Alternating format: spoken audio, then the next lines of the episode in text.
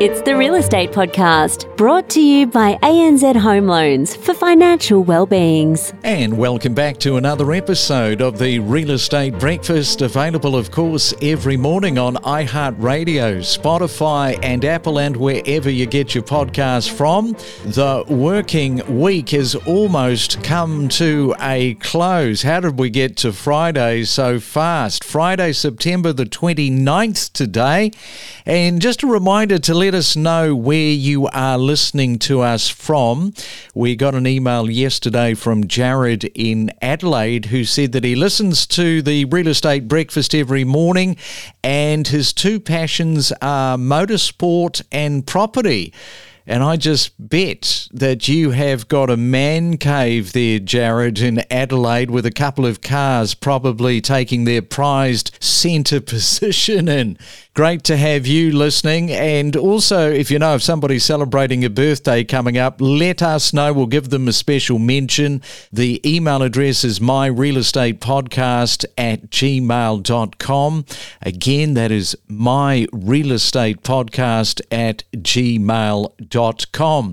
Well, this morning I want to throw up a question for you. Living with friends. Now, that is a common experience in early adulthood. And some friends decide to take that to the next step by buying a property together and we're going to be talking about the first home buyer guarantee. Now, this allows two buyers to purchase a property with only a 5% deposit without paying lender's mortgage insurance, making it easier to enter the property market. The first home buyers guarantee previously only allowed first time buyers to team up with a spouse, but it now includes siblings, friends, and people who haven't owned property in the past 10 years. And that's quite important. And we'll get to that in just a moment. But first, this morning, we are catching up with Arianne Fontanilla of Agius Property Group in Sydney. And good morning to you, Arianne. Welcome to the Real Estate Breakfast this morning. Very good morning to you, Craig. Thank you. Great to have you with us. Now, first home buyer guarantee. As I said previously, it was only open to spouses, but now, of course, the siblings can get in on the action, the friends can as well. What's one of the maybe the most misunderstood thing about the, the first home buyer guarantee? Well, the first one would probably be that everyone is eligible. Best to do your research and, and see if you actually are eligible for this, these schemes. Learn and see if you're the best fit for it. And there are over 100 suburbs across Australia's capital cities. Uh, they have a median price of less than 500,000, making it pretty affordable. You know, this 5% deposit, it's a, it's a bit of a game changer, isn't it? a big game changer, really. Well, for myself, being in that age bracket, I thought I could never buy. And so you've gone in with somebody and bought property? Well, when I was 18, I thought, oh, look, I'll never be able to buy anything in Sydney with, you know, I was working in retail back then. So I decided to buy overseas. I've got a, a now an investment property overseas, but now I'm looking to, to sell that to be able to purchase something in Sydney, which is now more attainable than ever because of that first home buyer scheme. But now I'm looking to to purchase with my mother who hasn't bought before. So that'd be a game changer for us. And obviously, you're quite close to your mum. Otherwise, you wouldn't be looking at going in with your with your mother. But what a great idea!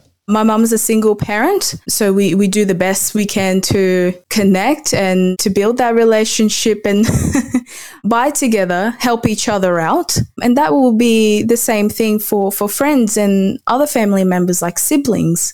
And whereabouts in Sydney would you be looking to buy? Oh, hands down, Parramatta. It's the next city. You're a Parramatta girl. yeah.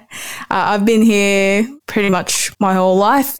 And what about your friends, Arianne? What's happening with your friends? Like you're obviously talking among your group, your age group. Uh, how many other people that you know of that are going down the same path? now that these schemes have come out, I've shared these around with family, friends, buyers who are just looking through open homes as well. I actually got my best friend who's looking to buy with her two siblings. So uh, that's helped them a lot. So, what should people watch out for if they're thinking about going down this path? What is the, the one thing in terms of a bit of advice for people to to take on board this morning? Because there will be first home buyers listening this morning, going, "Gee, I wonder what sort of due diligence I need to do here." So, I would suggest go and do your research read a lot of articles make sure that the, the article that you are reading are reliable source maybe New South Wales revenue.newsouthwales.gov.au has got the uh, the first home owner or first home buyers grant information in there. So listen around, talk to people. Yeah, so Arianne, what's been happening? Because you mentioned that you are working in the real estate game, and if I call this correctly, you're probably working in the Parramatta market. Yeah, Parramatta market is the greatest at the moment. A lot of things happening. Brand new Parramatta Aquatic Centre just gone up. New light rail soon to be up. So I'm a licensed real estate agent and servicing in that area uh, or surrounding areas as well.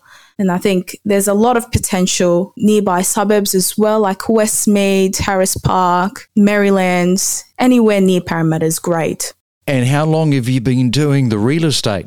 I've been in the industry for about three to four years now, going on my fourth year. I've done it all. So I started as a sales admin into a sales associate, done a little bit of property management as well. And now all those experience combined, it was the right path to my own licensed real estate agent. Yeah, and you've, of course, you've come along at the time when the market has been booming, and your mother is going to benefit from the daughter being in the game, being able to do all of that due diligence for this shared property you're going to end up buying in Parramatta. yes, definitely, definitely. And that's the goal for us. So, got to look after the parents. Well done and well said, Arianne. Great to have you on the real estate podcast uh, this morning. All the best. Uh, check in with us once you buy the property because we'd like to get you back on, get a bit of an update in terms of what you bought, what the process was like. Enjoy your day and thanks for coming on. Thanks so much, Craig. We dive deep into topics like buying, selling, investing, and maximizing your property's value. From mortgage advice to the latest property data and trending numbers, your real estate journey starts here. Well, this year, short term resales have taken centre stage in the housing market, and CoreLogic's recent analysis reveals that 16% of listings added to the market during winter had been held for less than three years, marking a high since 2008. And this surge in short term resales can be attributed to various factors, including, they say, property flipping, substantial capital gains, or job related relocations. And rising interest rates and increased living costs may also be at play, but interestingly, this trend varies between regions regional and capital city markets, with higher proportions observed in regional areas, particularly in Queensland. And while short term resales can have multiple drivers, they are unlikely to pose significant risks to financial stability as long as property values continue to rise. And sticking with that thought, coming up, we've got this week's Real Estate Vault comment, and we are going back to February of this year. And surprise, surprise, we are going to be talking about property prices. Now, if you're turning a year older for today, September the 29th, happy birthday to you. You are sharing it with the actor Ian McShane. He's turning 81 today, and you might know who Andrew Dice Clay is, the comedian. He's turning 66. Get insider tips from industry professionals and level up your real estate game by unlocking the secrets of successful real estate transactions. It's the main centre forecast. And we better check on our Friday weather word around the country. First, we go to Sydney, where it is looking pretty good. Mainly a fine sunny day. 29 is your forecast top. No need for the raincoat today in Melbourne. It's going to be sunny. Your temperature 25 and looking a little bit the same way. Maybe a little bit of cloud cover, but a mainly fine day for Brisbane with 27.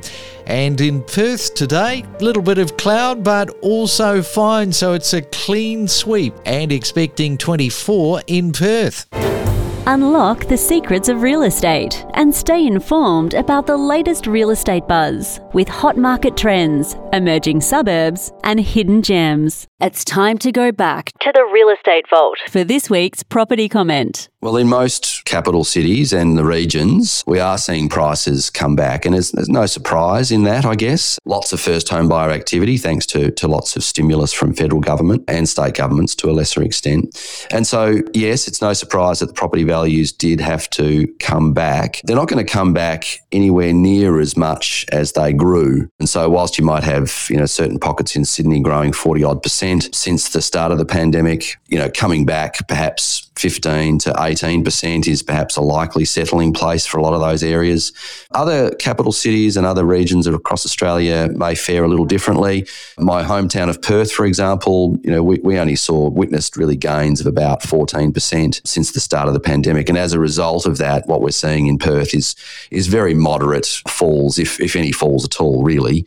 The market here is actually still quite strong. And Darwin, similarly, has, has held up pretty well. So those regions that didn't experience experience the, the stratospheric increases that a lot of the other capitals did, Hobart and Sydney most notably. They are holding up pretty well because they're enviably more affordable than some of those other regions across Australia. Don't navigate the real estate market alone. Let us help guide you in the world of real estate every day. Make better informed decisions with the latest news and insights. I mean, it's just a no brainer on so many levels. I wonder why there is a little bit in people's thinking about tiny homes. Can you help me and our audience understand what some of the resistance might be? Perhaps some of it might be that people simply can't see themselves living in tiny houses. There might be some judgment around what kind of person lives in a transportable dwelling. I couldn't be sure about that, but possibly a hangover from the 70s and 80s, people just judging other people living in small spaces. We connect you to the best real estate information across Australia.